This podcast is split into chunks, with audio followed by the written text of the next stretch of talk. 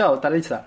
un cappuccino per favore, grazie. Hello, Dalisa. Could you please give me a cup of latte and a water for my daughter? Espresso 한잔주세요。 Salut, Dalisa. Un cappuccino, s'il vous plaît. 这里是 Dalisa 咖啡馆。我们这个咖啡馆的名字灵感来自四位老友生活的三座城市。刚刚点单的几位，我要分别介绍一下。第一位是安先生，他是一个突发新闻记者，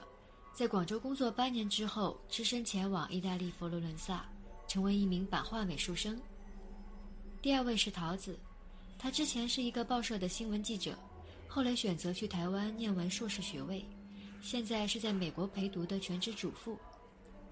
第三位是庆明，他是桃子的先生，是一个在杭州生活了四年的国际新闻编辑，现在是佛罗里达大学的博士候选人。我是西麦，之前在北京当了五年电视编导，辞职后来到法国，现在在巴黎攻读地理学博士学位。我们的达丽萨咖啡馆是一个移动的虚拟空间，每次聚会的时间不定，每次见面闲聊的话题也非常松散。可能不符合你对一档播客节目的想象，这是属于一个非常私人化的交谈，甚至没有前因后果的话题交代，但谈及的问题都是身为异乡人的我们共同面对的难题。这是不断自我问询过程里，希望得到有人回应和鼓励的一场闲谈。桃子之前问过我一个问题，是你特别受挫或者是很难受的时候，你怎么从城市里面寻找安慰？我第一反应游泳馆吧，就不管是在北京还是在在法国，整个城市里面的所有的泳馆我都有去尝试。就是 你怎么讲？就每次当你特别难受或者心里面有很多话说不出来的时候，我就会钻进水里面去，因为那个。那是唯一一个可以跟自己相处的运动吧，可能持续四十五分钟或者一个小时的一个非常反复的同样的动作，让我在水里面不不断的思考。当我整个人逃不出、钻不出那个迷雾的时候，我就会去游游泳池里面寻找答案。就泳池给我带来的那种放松，是特别美好的。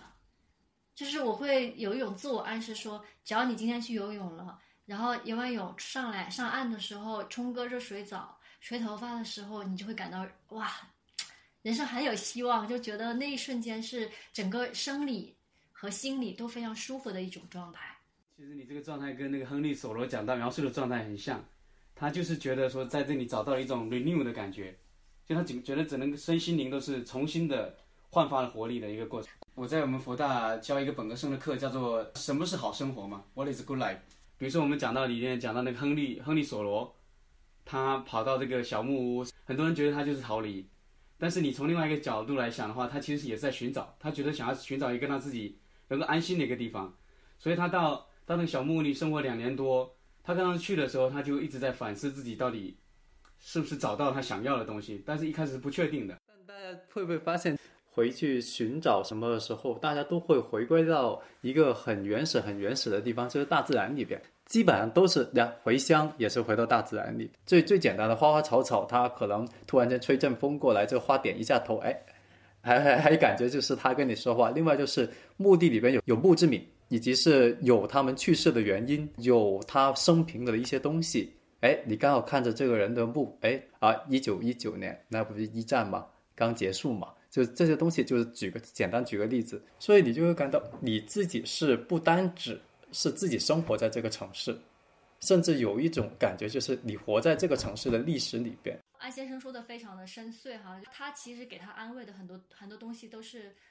城市的历史跟建筑，但是其实很多人他是没有感知能力，他没有去真正的融入到那个城市的这些建筑或者是这些历史里面去的，他每天都比较疲于奔命吧，所以就实际上这种意志力是非常薄弱的，就是说你可能。我们现在的生活里面，就没有人会教我们说啊，你要用你的意志力去抵抗一些你不愿意去服从的这种命令，或者是这种所谓的上天降下来的命运，你是无法去抵抗的。我就很好奇，清明跟桃子，你们，我原来曾经在一个小城市工作过嘛，也生活过四年。我觉得有时候在一个地方很容易就会被驯服掉，本来你可能心里有很多。躁动，有想这个事情，想那个事情，然后想要实现这个，想要去做那个，但是慢慢你会发现，就会一点被磨掉，一点点被磨掉，就是这个地方自然而然就会想要给你套上一个框框，然后你必须要在这个框框里生活，你才能过得舒服。我更多的是逃离。其实我真的也是没很多东西，我都没想到是现在这种状态的。所以说我当时真的只是想离开，想逃逃离当时的生活状态。其实我也有一点，其实我我我我说的也有有点太正面了一点。我其实有点想逃离以前这种生活状态，就是比如说在小城市被规训那种生活状态，我就不喜欢这种状态他不，。他的故事更特别，听他讲。不好意思打断你啊。啊，没有没有做，因为说到我真的是大家也知道的，我现在在读美院这个事情，我也完全非在意料之外的事情。我的原计划是，就是借着图兰朵的这个计划，哎，来到意大利，最少我也能够在意大利待一年，因为他居留能给到我，我考不上任何地方，我也能够在意大利待一年。所以说，当时我第一年我就想尽办法了，就想尽办法的把所有钱都花完了，才有了后面的故事。所以，因为我我自己的计划就是一年，我没想过太多，你知道吗？所以，但后来就出了这本查的，然后在美院读书了，所以说这个都不在计划之内，所以反而就是这种不在计划之内的东西，反而现在越来越让我安心下来。哎，正在寻找的东西好像越来也不叫越来越清晰啊，好像是有点靠近了，但是自己又不确定这个东西是不是的那种感觉。所以也是，就像庆明说的，就是一个在寻找的过程，逃避的过程中，其实也在寻找。我们到了美国以后，其实也是在第二年，就是开始进入到我们菜地，然后遇到了一些新的朋友。其实也是免不了会说，因为文化的差异，会没办法请成为那种可以交心的朋友。但至少我们感我感觉到我们是生活在一个一个群体里面的。其实更重要的是跟我们在这里耕种的那些那些人。他们的不同的背景，他们向你敞开的态度，那有的人向你敞开的是呃他的全世界，有的人给你留下了一个角落。那无论他敞开的程度如何，然后只要你们建立了一个友谊以后，你对这个好像就好像有很多的线安定在了这这个地方，所以你感觉好像就像一个八爪鱼一样，有了一个有了自己的一个重心。我还是有一个一直困扰我的问，好像你们每个人都在一个一个领域里面是呃就是生根。然后一直在那里不断的挖掘自己的潜能，就是毋庸置疑，五年、十年之后，用一万小时理论来讲的话，你们都会在那个领域里面成为一个小圈子的专家，然后有一定的小成就，然后获得一定的成就感和满足感。但是呢，我好像就一直有一种叛内在的反叛吧，我好像不愿意在。某一个地方待太长时间，或者某一个领域里面做太多的尝试，嗯，很怕自己到最后一辈子都碌碌无为，就是没有在任何领域里面有所创作，或者是没有留下任何的东西。我觉得那关键是看你怎么定义碌碌无为了。你如果你说你你你如果一辈子，呃，去生去生活了三三十个国家，四十个城市。然后你最后觉得你没有什么完成什么事情，别人看到你这个履历的时候，会觉得啊，你这才是生活。我现在特别苦恼，就是每天宅在家里面，然后等等待着疫情快点结束，然后能够快点解放双脚，然后我想重新开始另外一种生活的尝试，因为我已经太长时间，其实不单单是因为疫情在家宅了这四个月，我在很早之前。别看我好像看上去社交很广泛，实际上是一个哪怕生活在巴黎，也就是就是不出门的这么一个宅女的形象，每天都通过看韩剧来获得一定的安慰，寻求安慰。这个最大的安慰没有讲到。啊，赶紧赶紧解放吧！然后我要去每天去塞勒河边跑步，然后我要每天要去植物园里面散步，然后我看到任何好看的场景，我要把它记录下来，我要去拿我的录音笔录下所有的声音，我要观察每一种不一样的植物的状态。就你看，我脑子里面已经有很多设想，就这些东西都是被被闷、被逼到一定境界之后。有个笑话，就一一个人去看医生。就是你疫情待在窝在家里的时候，你跟你身边的花花草草讲话没有关系，但是当你听到那些花花草草跟你讲话的时候，一定要来看医生。说实话，庆明，就是我不单只跟花花草草对话，我确实也是听到花花草草在跟我说话了。我的那小话或者那的日记，你说它是什么？它其实就是花花草草，或者是我眼前的这个场景跟我说的话。就哎，这也是为什么我喜欢去这种就是。呃没什么人的地方，墓地啊，原因就是这些地方的人，我称之为人，或者是这个生命，他们是他们一个个都是在你身边，然后听着你说话，然后他们甚至会给你回馈的。有没有觉得，其实好像呃，安先生是透过这种死亡的气息来感受生命力的？我不知道安先生有没有过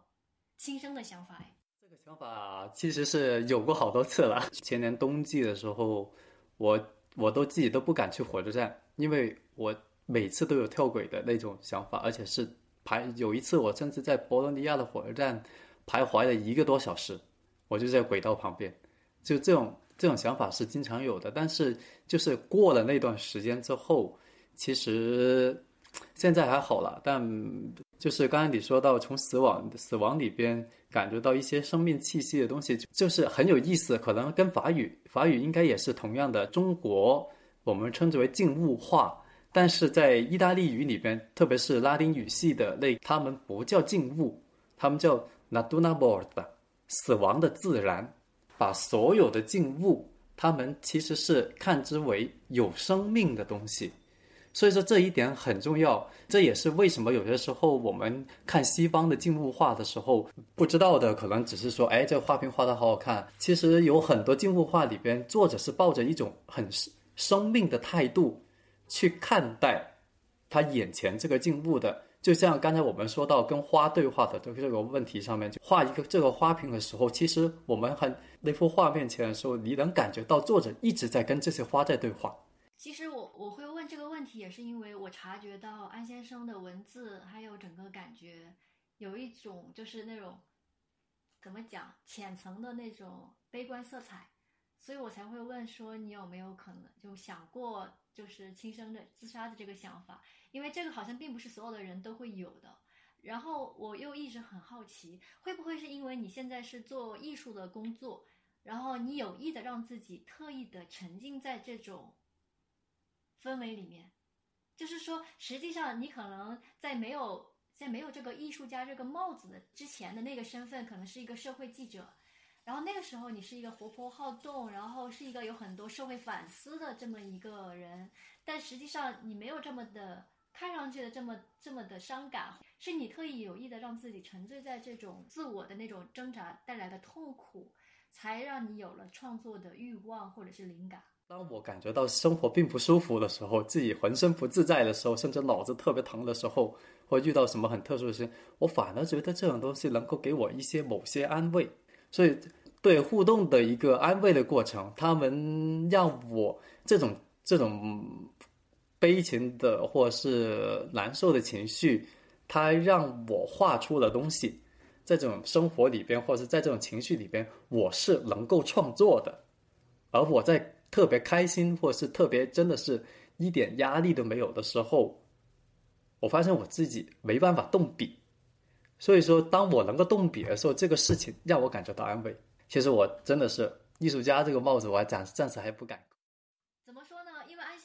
是属于个案的，因为我们大部分人都很都挺普通的，都没有这么高的境界。那其实像安先生跟我都是属于就是独身人士嘛，可能会更加容易掉进这种空洞里面，这种自我沉醉的空洞里面去。那庆明呢，就是说我很好奇，消解孤独是每个人的命题哈。那庆明跟桃子是自从认识到现在为止将近十年的时间，都是一起。就是一起成长、陪伴的那种状态。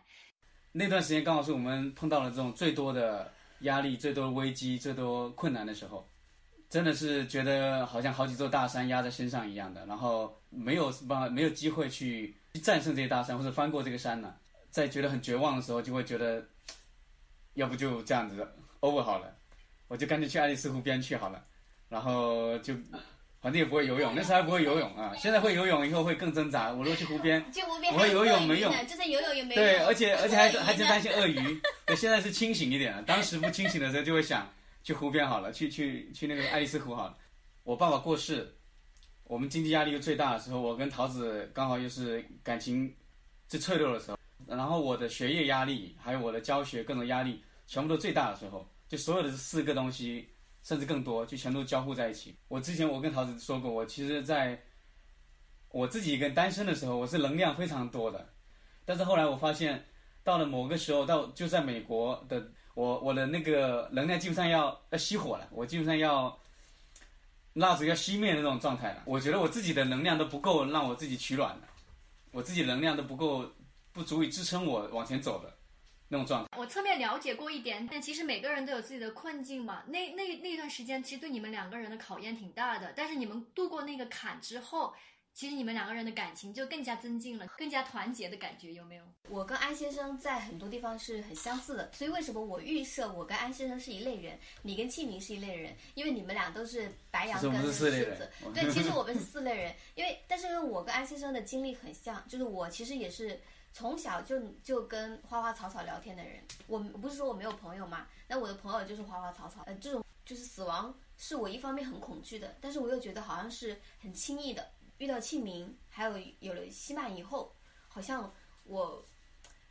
不是说为母则强，而是因为我我是被理解的、被接受的这个状态，而且我能够去给予的时候，就是我能够付出我自己的感情、我的爱的时候，我的我的内心是慢慢的充盈起来的。在庆明最最难的那个时候，其实我也是很痛苦的，但是那个时候我没有想过要要要轻生，也没有想过那，只是想到说我要怎么去解决这个问题。两个办法，一个是我带着西曼回去，第二个就是说你就留下来。我觉得我从这个你说我们俩进入这个危机以后，是不是感情关系更好？我觉得是我对我自己的那个期待变得不一样。之前很长一段时间，其实我是等着庆明来帮我拯救我的，就是我说的他来理解我，然后疏解我的情绪。一直以来，我的生活重心其实还是我自己。但是我觉得遇到了那个问题，尤其是感知到他的这种这种这种痛苦、极端的难受以后，我突然发现一点，我要成为他的。他的定海神针。我以前说他一直是他是我的定海神针，我们我的生活我的情绪很多时候是仰赖他的那种那种坚定来帮我去树立我的生重新生活的信心。然后他遇到这个事情以后，我突然意识到这一点，就是嗯，所谓夫妻有的时候或者说嗯伴侣，有的时候就是这样的，在你觉得你快要熄火的时候，别人给另外一个人给你一个定海神针，让你撑下去。然后慢慢的走过这段时间，可能就好了。在这个世界上有一个人能够支持着你，然后你也愿意，你还有一个前提是你愿意让他支持着你的时候，我觉得这个这个就就不会熄火了，就不会熄火。对，嗯就不会对灭掉蜡烛不就，哎，我分享一句话，是也是梭罗呃那个《瓦尔登湖》里面的，人毫无疑问有能力通过有意识的努力提高他的生命，这是我所知道的最令人鼓舞的事实。我的我的意思就是说，无论你是在呃单身还是只是结婚没有孩子，还是有了孩子的状态时候，其实就像我们说的，你我觉得我们四个人都是对这种自我、对于关系那种觉知力非常强的人。当我们觉知到这个东西的时候，我们去做出适合自己的调整，其实这个这个事情会会带给我们更强的那种生命的活力。我自己是这样觉得哈，安先生，我也给你一个这样的一个建议。为什么那天我突然间提到了关于婚姻这个事情？其实不一定要结婚，也不一定要那个什么，但我始终觉得，在人在这个世界上，如果能够找到一个能够真正听懂你在讲什么，然后你也愿意去把自己放心交给他这样的一个人，特别特别难。不一定呃不一定要结婚，也不一定要生孩子。我只是恰好有了一个孩子，然后他让我付出了我自己的感情。然后让我从我自己我的这个角度里面去跳出来，可以去看到其他的生命形式。陶子，我挺认同你那种说法的。之前我跟我的神父，现在我的生活里边可能能够聊很多东西，就是我的神父了。他就是说到一个问题，就是呃，就像我们刚刚聊了很多，我们每个人在低落的时候，或者是在自己的，就像庆明刚刚说的，哎，蜡烛准备熄灭的那个时候。这个时候，确实我们就应该学会躲起来，暂时。当你这边这根蜡烛终于能够正常在风中飘扬的时候，你就应该把它拿出来，而不是放在柜子里边，放在桌台上面，然后把你曾经接受过的爱传达给别人。把我曾经接受过的爱，不管是这座城市给我的，还是我身边的人给我的爱，重新会传达出来。我有些时候，我上次我们说使命感，我有些时候我觉得这也是我的使命感，因为我觉得我这三十几年的日子里边，我一直在在被保护，不管是怎么样的生活，我一直在被保护着。我从来没有处在一个完全落就是落空的一个状态，完全都是每到一个时刻就有一个人在保护着我，或是有一群人在保护着我，我从来没有落空过。你觉得这是好事还是坏事呢？还是对于我来说是一件很好的事儿。我们一直在说“安慰、安慰、安慰”这个词，大家觉得我们在接受到安慰之后，你觉得自己变强大了，还是变得更加感性、更加弱小？我不知道大家是怎么去看待这个问题的。就因为我是一直在保护里边成长起来，一直受到各种安慰中成长起来了，我觉得我变得越来越敏感了，越来越弱小。我反而更欣赏这种状态，我更喜欢这种状态，我才能够肆无忌惮的去打开自己的心，去感受这个世界里边的可能一些很轻微的一些触感。刚刚安先生你说到这的时候，我突然想想，我其实内在有一点点受虐癖哈，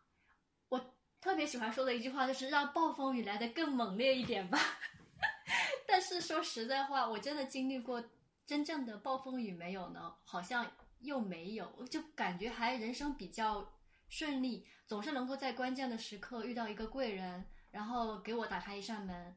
我并没有真的接受很多的这种很残酷的这种生活的考验或者是打击，我也没有受到很多人的反对或者是这种不同意，所以我就有点受虐，就说，哎，有没有可能谁打击一下我，说一点我的不好，我会不会就更有？我觉得我活到现在，好不容易找到了一群愿意看、欣赏我、愿意去保护我、愿意去爱我的人，我觉得特别了不起，你知道吗？你可以去经历，比如说你事业的、学业的、思想的很多的挑战，但不要去试图去挑战这种关系。无论是因为我觉得关系和人人性其实是最经不起挑战的。你当很多人爱着你的时候，你是变得不更悲情了、更敏感了，还是变得更强大了？我觉得其实这就是选择。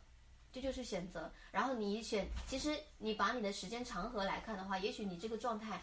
会持续一段时间，但我相信这些爱和那些鼓励和那个什么，会有一天会带你走向的一个更更宽广的地方的。但是我觉得你说你现在喜欢这个状态，那就那就去享受它，去去去喜欢，我觉得挺好。前面那个安先生说到了他喜欢去墓地寻求安慰的时候，讲到了墓志铭，然后你知道吗？我脑子里面马上就联想到两个点儿了。第一个就是，我的思维比较发散哈，我现在又绕回来了。就是墓志铭的话，我昨天在读一首诗的时候，看到一个诗人他写的，他说：“请在我的墓碑上这样记载，我跟这世界有过情人的争吵。”哎，这个诗人是谁？然后我好奇去找，原来他是你们美国最伟大的一个自然诗人。然后他写过一首非常非常有名的诗，翻译成中文叫做《未选择的路》。在看的时候，我找到了他这个诗人本本人。一九六几年的时候，他被美国总统肯尼迪的一个总统演说的时候邀请上台，去朗诵了自己的这首诗《未选择的路》。未选择的路，黄色的树林里分出两条路，可惜我不能同时去涉足。我在那路口久久地矗立，我向着一条路极目地望去，直到它消失在丛林深处。但我却选了另外一条路，它荒草萋萋，十分幽寂，显得更诱人、更美丽。虽然在这条小路上很少留下旅人的足迹，那天清晨落叶满地，两条路都未经脚印的污染，留下一条路等改日再见吧。但我知道路径延绵无尽头，恐怕我难以再回返。也许多少年后，在某个地方，我将轻声的叹息，将往事回顾。一片树林里分出两条路，而我选择了人迹更少的那一条，从此决定了我一生的道路。我昨天，我昨天在看的时候觉得，我们的人生有很多条漂亮的路，分，然后我们会选那一条没有什么人走过的路，偏偏是那条没有走过的路，创造了属于我们自己独特的人生之路。既然说到诗歌了，这个蒙塔莱是算是国家级的这么一个诗人，当时在米兰国葬。但是最后他还是要把自己葬回到那个佛罗伦萨郊外的其中一个小墓地里边，跟他妻子葬在一起。最有意思就是他的墓碑上面是没有出生日期的，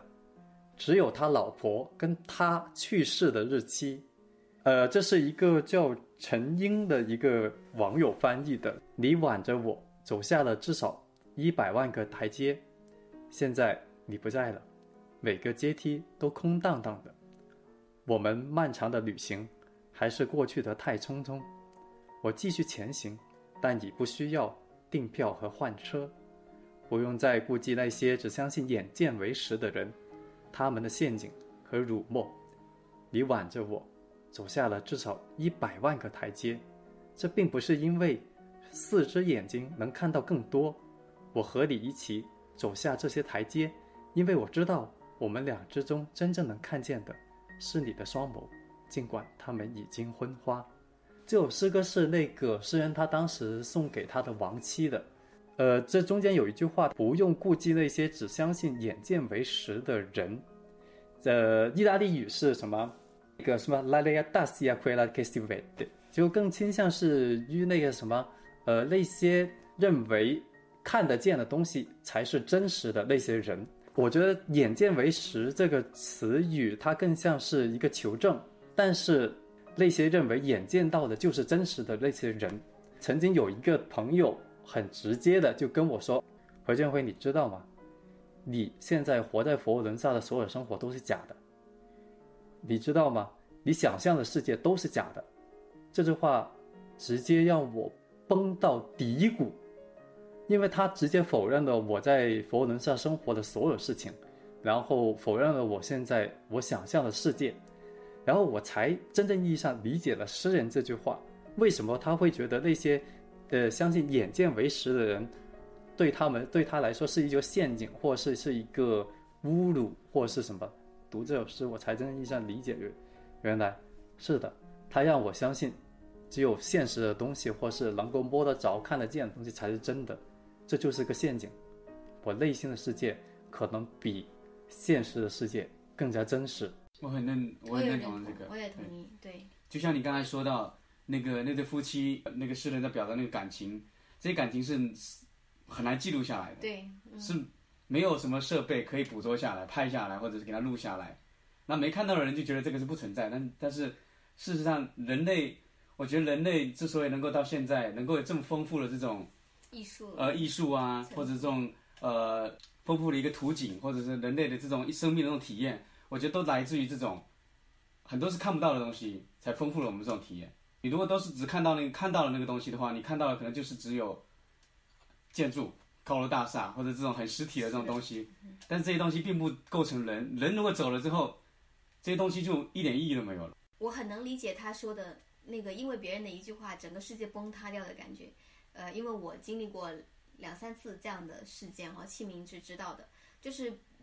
别人很多时候不知道你的一句话会对别人对另外一个人造成什么样的，嗯，就是那种山崩地裂的那种那种那种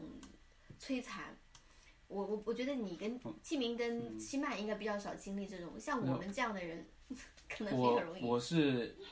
我是倒是从另外一个角度看到这个事情，就是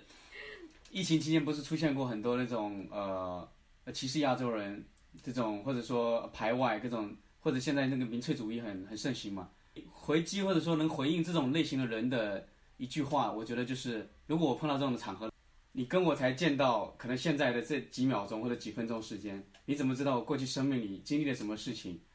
做过什么事情，有过什么样的呃呃低谷，或者有过什么有过什么样的成就，什么东西你都不知道？为什么你在这么短的时间里，你就可以你就可以想要抓住抓住我的一生，你想要评判我的一生，你有什么资格来做这种评判？这可能是我们在异域生活的一个特别好的一个一个训练，一个练习，就是。当我们在呃尊重自己生活方式的时候，我们也能够去理解和尊重对方的这种生活方式。当我们做到了这个事情以后，那我们的我们以前的那种自卑或者说我们的不自信，才能够才能够有一个平平等的一个地位。因为你看到了不同的生活状态，对，然后你每个人都在寻找他自己这种最合适的生活状态，嗯，然后没有人是有资格去把你的一套标准强加在别人身上，觉得说哦，这个就是我看到的世界。这个是我觉得这个世界的运行的规律，然后我就觉得你应该也要这样子，没有人有资格做这样的事情。就是对安先生说那句话的人，他都不可以称作是安先生的朋友了，因为他们简直就不是在一个世界的人，而且他是用一种上帝的视角在指责另外一个人，他那个视角我特别讨厌，所以我就觉得其实那种就可以完全屏蔽掉。他已经完全无法对你的生活状态产生任何共鸣，或者说产生任何 empathetic 那种感觉，就是那种共情能力已经没有了。现在即使表面上看起来是朋友，未来也不会是朋友的。然后慢慢的，我们越走越远以后，很多人就跟你离得越离离得越来越远，或者是他们就完全活在另外一个世界里了。然后其实没没必要那么在意我们也。活在我们的世界里。对，我们也活在我们世界里，可能也会有有人想要来戳一戳，说你活的这个世界都是泡沫对哦你，的泡泡，我要给你戳破掉，你这个 呃，活在美国人制造的谎言里。我要我要再分享最后一句话。梭罗他在瓦尔登湖的时候就在看《奥德赛》《伊利亚特》，看那些完全是而且是希腊文、希伯来文的那种原著。他说他就觉得不要把那个时间放在那种琐碎的事情上，就是那种。很轻浮的阅读上，所以我觉得你现在选择的道路跟他其实是一样的，只是他的那个他的修炼场是在一个湖边，你的修炼场是在这种这种佛罗伦萨现实的世界，或者是你自己的那种世界里面，我觉得很好。梭罗说的哈，他的最后他的最后的序言里面讲的，在瓦尔登湖呃结束语里面说的，通过我的实验，我起码明白了这点。倘若一个人信心满怀的朝他梦想的方向前进，努力过上他想象的那种生活，那他会在平常的时光里获得意外的成功。具体想要什么样的生活，但是我们是在朝着我们梦想的生活进发的。但是这个在这个过程当中，其实我们都收获了意外的成功。这个成功的定义哈，那个虽然跟传统世俗上的成功是不一样的，但我感觉我是收到了。桃子说到了，会把我们带到生活的就是一种意外的成功里面去。那这种所谓的成功，是不是也需要提前去设计呢？需要提前去想象呢？需要去设设想呢？如果你什么都不想，可能都没有。所以，我最近一直在觉得，就是我在家里面想了很多种，就是很多种可能，就是我会成为什么样的人。我我现在无法设想我们这个节目会成为什么样子，我也无法设想五年后的我会是什么样子。但是我如果不去想的话，我只是闷头干的话，可能就没有方向。所以我觉得我们需要提前去设想一些东西，这是我的观点。我不知道你们怎么看，我们可以下次再讨论这个话题。下次再聊吧，下次再聊吧嗯，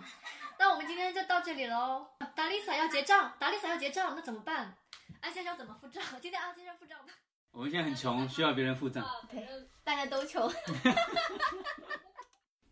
达丽萨咖啡馆的第二次闲聊发生在二零二零年五月十号，佛罗里达时间早上十点，巴黎和佛罗伦萨时间下午十六点。在这场跨时区的相聚里，我们分享彼此在城市生活中怎么寻求安慰：是独自跳进泳池，是去菜地里集体耕种果实，也可能是去墓地里发呆，和花花草草对话。身为异乡人，我们也有很多针对人际交往与成功与否的焦虑。这些烦恼并不会因为一场朋友间的互诉衷肠而彻底消失，但它被记录在这一天，记录在二零二零年我们三十几岁的时候，这样就够了。今天为咖啡买单的人是安先生，他用的是一幅画，也是达丽萨无时差咖啡馆的播客图。聪明的你能在里面发现什么吗？我们期待下次再会。 Ok, ah, Talisa, un caffè per favore. Grazie. Teresa, un café au lait s'il vous plaît. Et toi, Qiming 커피 한 잔, 아니, 주- 한잔 주세요. 这里是达丽萨咖啡馆，这是一个无时差的老友聚会。第一位来的是安先生，他讲的是意大利语。 他现在住在佛罗伦萨，是一个还在求学的美术生。另一位用韩语点单的，他是庆明，他住在美国佛罗里达州，因为研究的是东亚政治，他最近在学习韩语。有计划去首尔做田野调查，可惜因为疫情，一切都搁浅了。还有一位晚点到的，点单时没有录上声音，我提前介绍一下，她是庆明的太太，也是我的好朋友桃子。她以前在报社工作，不过现在是全职主妇，带着女儿西曼一起在美国东海岸生活。我，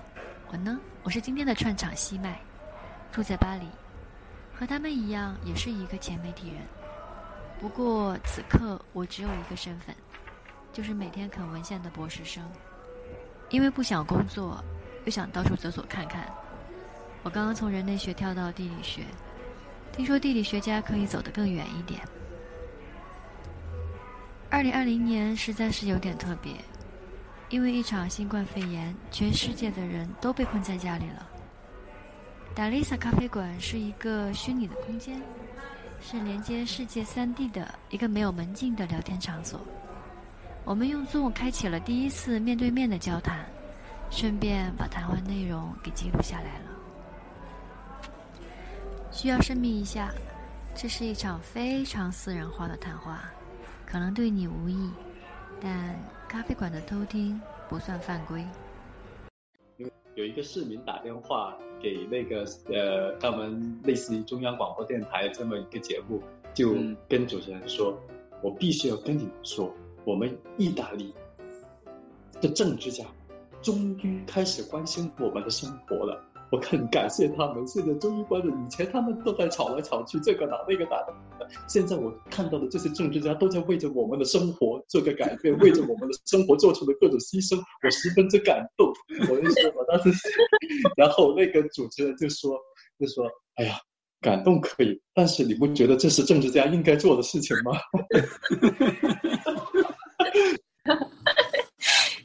哎。我我跟安先生差不多，实际上我也是不怎么关心政治的，但是呃，每天在房间里面，我可能会听很多的广播，或者现在最近是在听播客，然后我大概有关注七十几家新的播客，就是在疫情期间同步更新，然后都是各个领域的都有哈，比如说有专门采访那种呃手工艺人工会的那种主题的，就说哎，面对这次疫情，小企业主们他们是怎么一个看法？法他们怎么去去解决一些失业的问题？然后可能也有一些播客是谈到关于哲学的，那就听起来就有点有点困难，有点不太懂。面对这种全球性的灾难啊，小圈子化会越来越越明显。就可能我们都窝在自己家里面，我们有自己的一个有限的社交范围，我们只能顾好我们自己。呃，然后政政治家们在玩他们的游戏，然后可能老百姓也不在法国，在我看来，可能大家根本就不 care，就是那些到底是谁来做这个总统，他们更 care 的是总统能给我们带来什么样的福利和改变。每个人在得到一定的政府的回报或者反馈的时候，得到一定利益的时候，他可能就会站在那一方去为为他说话了。回想了一下，我。我身边有限的接触到的法国的老年人的生活里面，然后我可能觉得他们自始至终都会有一种命运感。这种命运感的话，它不是因为这个疫情来的，而是他们从小的这种学识和他们的这种。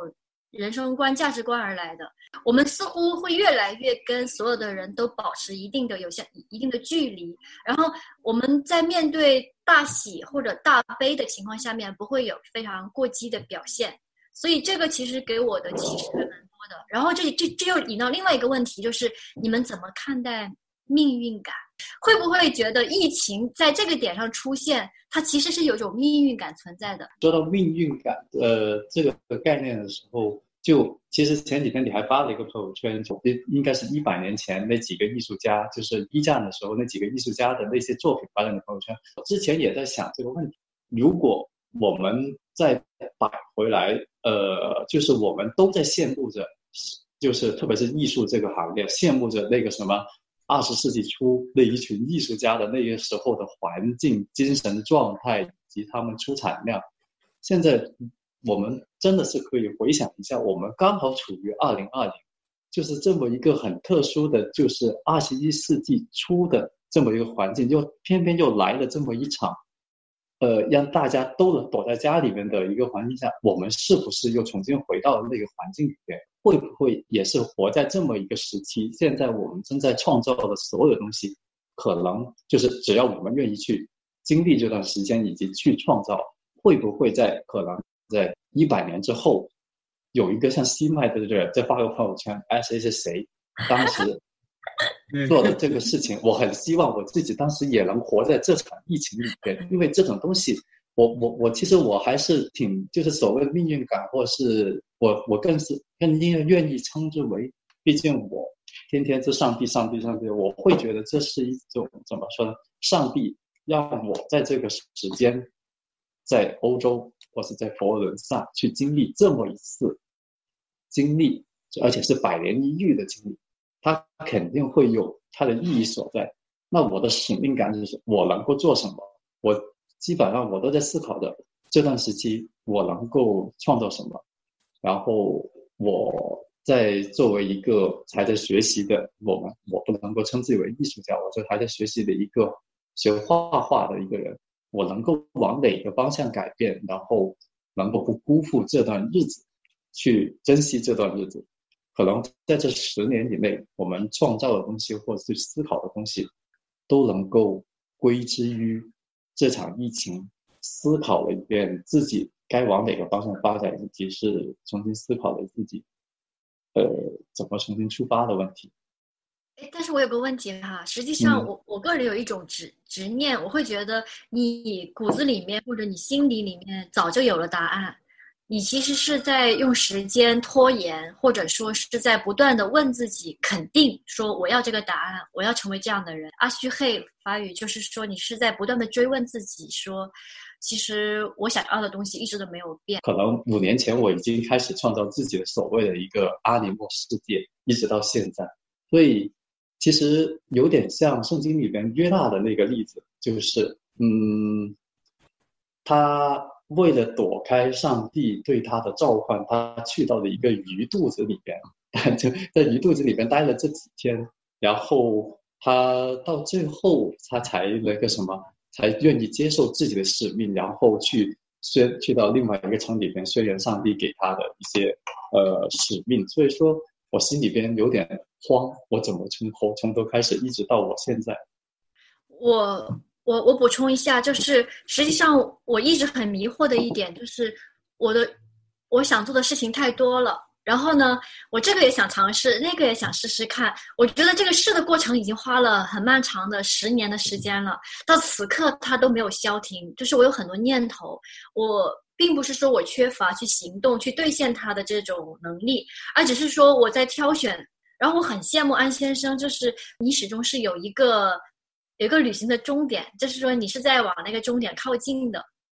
我都能想象，就是五年、十年后的你的状态。但是我很难想象我的五年或者是十年后是什么样子，因为我会觉得，就像桃子之前跟我分析的，我就是哎，这个我也擅长一点，那个我也擅长一点，但好像都不够精专，就是实际上就是一个很苦恼的问题。我好像似乎骨子里面并不期待我会成为一个精专的人才，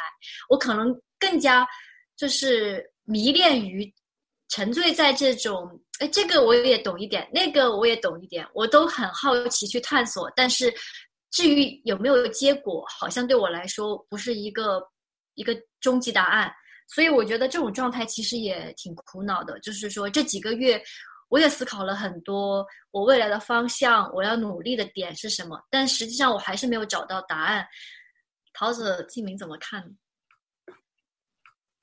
我其实刚刚听你们讲的时候，我觉得你们两个在那个自我探索的这个路上，其实可能因为，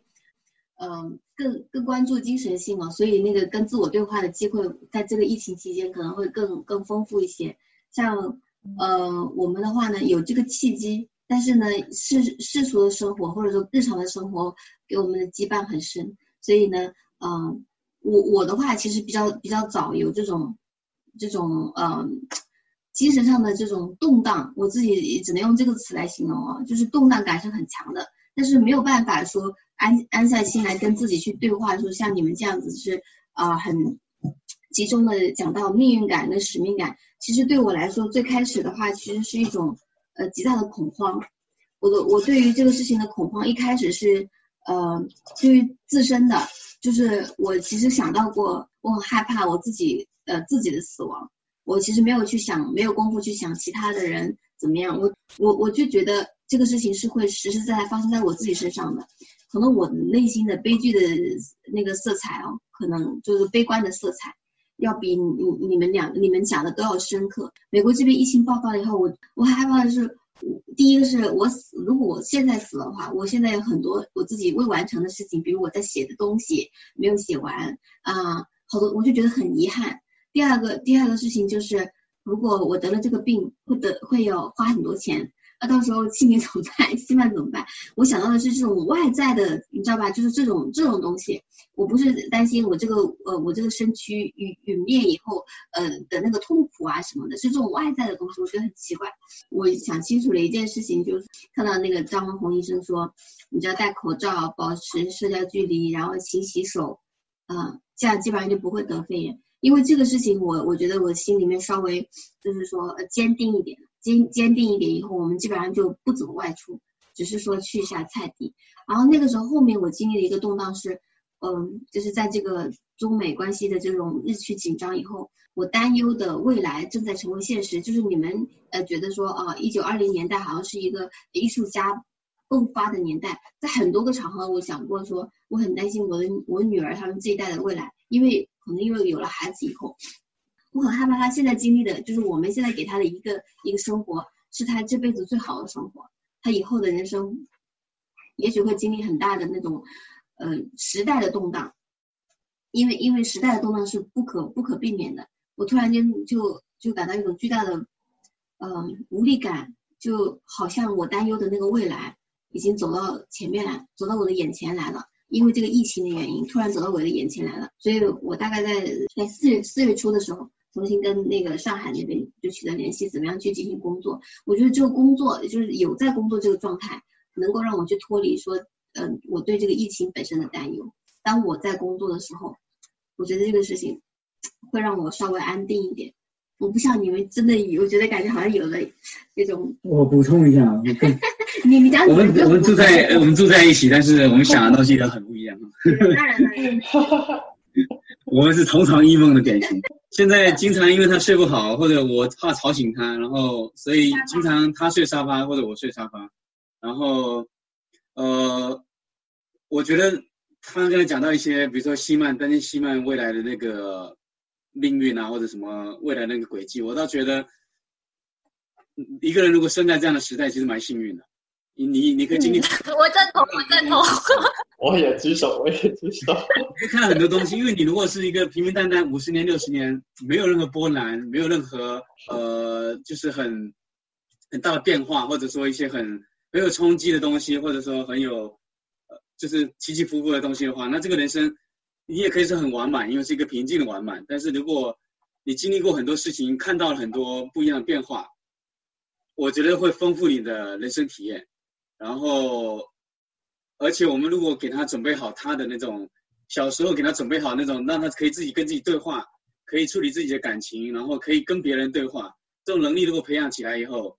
即使面对这么这么多的事情，呃，我觉得到最后其实能够沉淀下来的东西也会不一样。就是有些人可能，比如说你自己没准备好的时候，然后你如果去面对这种，呃，动荡啊或者危机啊，你可能就整个人就毁掉了，你可能就没办法找到一个。可以让自己继续下去的一个路，但是如果你能够有这种能力，或者说在这个应对这个危机的过程中，不断的让自己内心更加丰富，或者呃能力更强的话，那你可能你最后能够收获的东西也更多。我是觉得是这样的。然后我个人的层面，反而我经常坐在电脑上前面的时候，我想的不是这些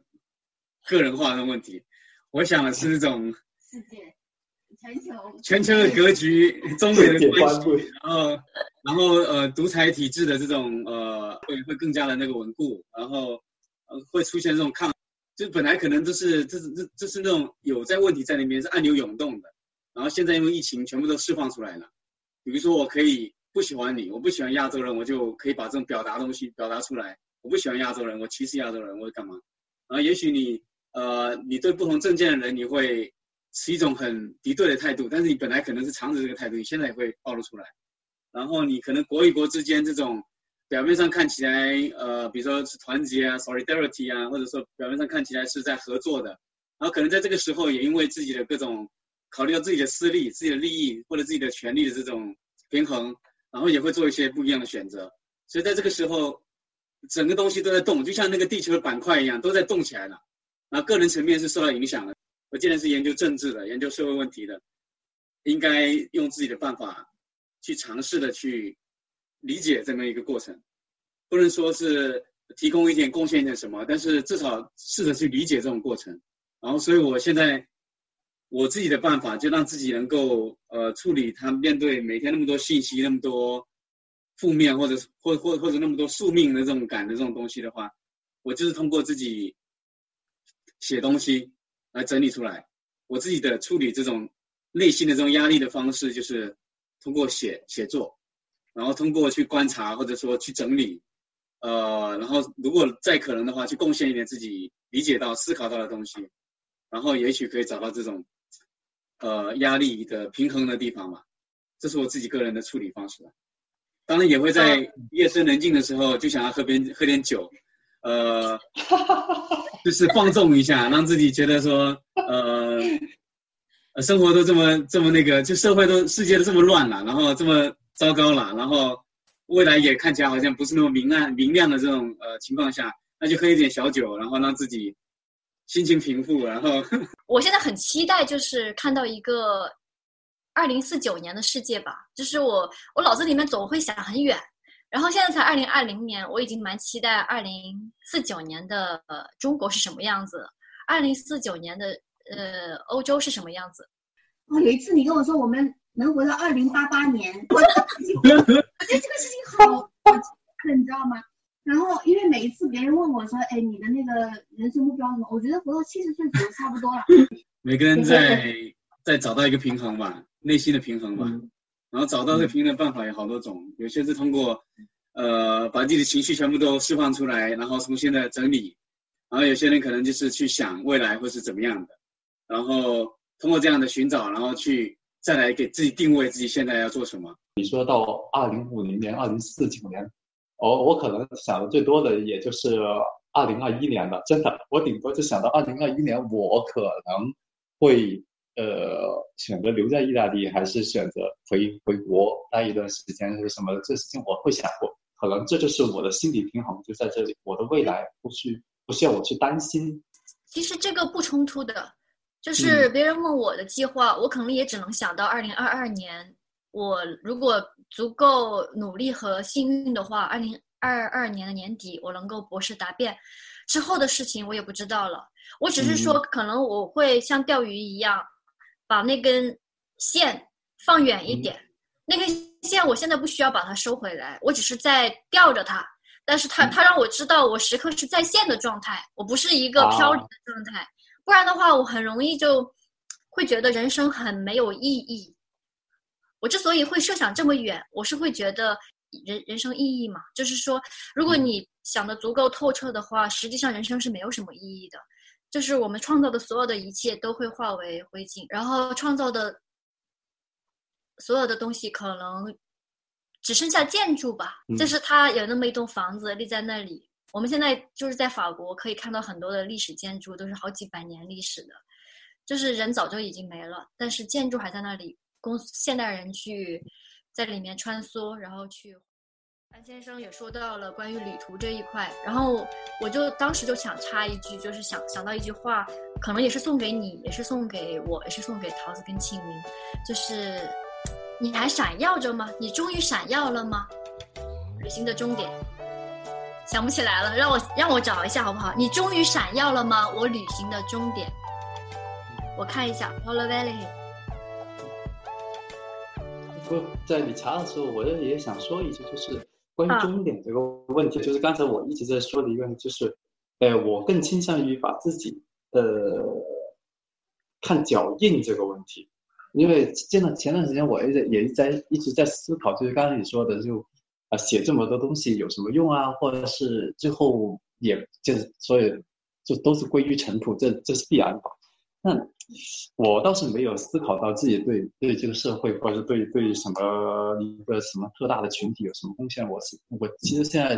想的最多的就是我对自己家会有一些什么影响，所以就呃这一点可能跟桃子有一点相像。可能我现在还没有孩子，虽然说，但是我会想着去去怎么，就是我这几年的经历，然后我记录下来的东西，我会称之为遗产，就是可能这是一份我们家族里面很重要的遗产，所以我所有写下来的东西，包括该十八禁的，我还我还会十八禁，然后到时候封起来，跟跟其他家里面人说，哎，这部分十八禁啊，那里的孩子十八岁之前不能看啊，就这么东西。但是我觉得会。我期待着自己去改变我的家，倒是真的。这个点，这种东西，我留下这么多东西，我可能不为了去去成为什么人，或是不为了去成为，呃，要影响什么。但是，我最希望就是我现在留下来的所有这些东西，有一天，呃，我们家里面某个人的孩子，或是我自己的孩子的孩子，然后去到某个阁楼的顶上。这是我梦里面的画面，就是去到家里面一个阁楼，然后他自己把那个箱子一拿出来，发现这里边还有这么多本子，然后里面画了这么多东西，到底是什么意思？然后他自己一自己在阁楼里边把这些东西都看了一遍，这么一个场景，我是一直有这个是我感觉是这是我对我自己未来最美好的一个画面。哎，我觉得很也很有意思哎，你们都会想到嗯。就是说，在你们的人生呃未来的时候，会有这样的设想。我好像从来没有过设想过人生的终点。然后，我觉得我可能是真的是属于属于那种呃想法，或者说我的那个情绪的那种忧虑远远多于我的行动的那种人。所以我一直在为了这个东西在抵抗。为了抵抗的话，我就必须要把我的把我的目光收在当下。把我的行动踩在当下，所以我一直以来，嗯，对自己的那种训练，就像是说让让我自己，嗯，集中在当前，然后让我的脚踩在泥土里面，或者是做实际的去工作，不然我的脑子就会，清明那个时候知道说，哎，你怎么会想到说你会死了这个事情，死亡这个事情，在我的那个脑子里面一直是属于像一个阴影一样照在那里的。按照我现在的状态哈，对我对我自己的了解，还是应该更更。啊，注重在当下，我的当下能产生什么意义？可能要到好多年以后才能知道。歌剧不黑，en fait, des mots purs de ma cooks。好像我觉得中文翻的还挺好听的，就是你想你想要了吗？我旅行的终点，它好像是在那个第一次引用中文出现是就是被木星的那本文学回忆录里面引用的。然后我是因为这本书才知道，哦哟，Paula Valery，Paula Valery 就是蒙彼利埃，就是我我我之前在蒙彼利埃的学校的名字，就是以他的以这个诗人的名字命名的。嗯，保罗瓦莱利啊，那个，我好像我很开心，我我很开心的就是安先生居然在我在法国南法五年的时间里面最后一年来蒙彼利埃了。对，我竟然赶上了，哎，那墓园的场景还是很。很让人怎么说呢？哎，我也不知道，很很让人安静的一个场景，所以所以还是很舒服的。后来现在想想，那个时候其实那个时候也是心情很动荡的时候。呃，当时起码也知道，呃，但现在回看那个时候，现在我发现真的是，越是当时心情越动荡的时候，那个时期反而是我最平静的时候，感觉就是我写下来的东西，所以。还是挺有意思的，特别是这些照片，我当时，当时我们是去了蒙彼蒙彼旁边的一个小城叫呃 Set，然后那边有一个海边墓园，然后那个墓园之所以有名，是因为它是面朝地中海的，然后呢，那个诗人 Paul Valery 他的墓就葬在那里，然后呢，他他的墓非常简洁，实际上就是跟旁边的其他的墓也没有什么特别大的不同。但是只有一个别的人可能去到那个地方就会去拜拜访一下他，然后我们就找了很久才找到那个墓。是的，拍了拍了你呃人在蒙彼利埃最好看的一组照片。那个照片就是那个那个上旁边，是不是？是就是背靠着那个墙，然后正对着那个墓，然后背景是一片地中海。嗯。是的，最好看的照片，我觉得，嗯，我觉得那个场景真的是太漂亮了，太美了。我觉得他的诗就是描绘的感觉，还是没有我们看到那个实景美。我觉得，我们已经没有诗人，但我真的觉得就是还是要到实地去看一看的感觉。没有，你要想一下，是诗人给了我们的一个基础的情感，然后我们再再把他的情感加上，我们自然会往上走了一步。所以说，很感谢诗人给了我们这个这么一个很很漂亮的基础的灵感的情感在里边。哎，还是很幸运。我们本来说是要商量，就是要做一个播客来来分享读书的东西，然后就纯粹是做一个实验，或者是做一个模拟。然后刚刚讲到那句话，我突然还看到了这首诗，然后就是关于你闪耀了吗？我旅行的终点。然后我觉得可以，可以把它读出来，对，可以把它用法语读出来，然后再用中文读出来。这是瓦莱丽的水仙词，Flagmonju n a x i s。这段法语朗诵没有收录进来，因为有点惭愧的是，明明是一个伟大诗人的美丽作品，我却仅仅只是感应到了这个句子的美好。你终于闪耀了吗？我旅途的终点，好像远远的一直有一颗星星在指引着你。你可能最后都见不到那点光芒，但你知道它一定在终点，它在那里。这是达丽萨咖啡馆的第一次聚会，发生在二零二零年五月三号，佛罗里达时间早上十点，巴黎和佛罗伦萨时间下午十六点。正好今天是桃子农历三十三岁的生日，这实际上是五个人的会面，桃子和清明的女儿西曼也在场。那我们就以她的声音作为收尾吧，下次再见。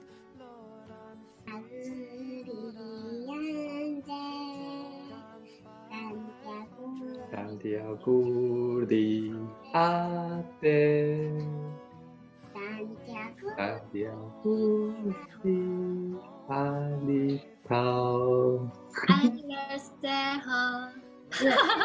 日快乐！这是韩语版的吗？意大利语版的。意大利版的。他居然会意大利语！因为我们有一对好朋友，现在我们的好朋友叫什么名字？Marco Gabriel。生日歌。我知道怎么唱韩语的。哦，他会唱韩语的，那你唱个韩语版的。 신축하합니다. 신축하합니다. 나니 디의 마음이 신축하합니다.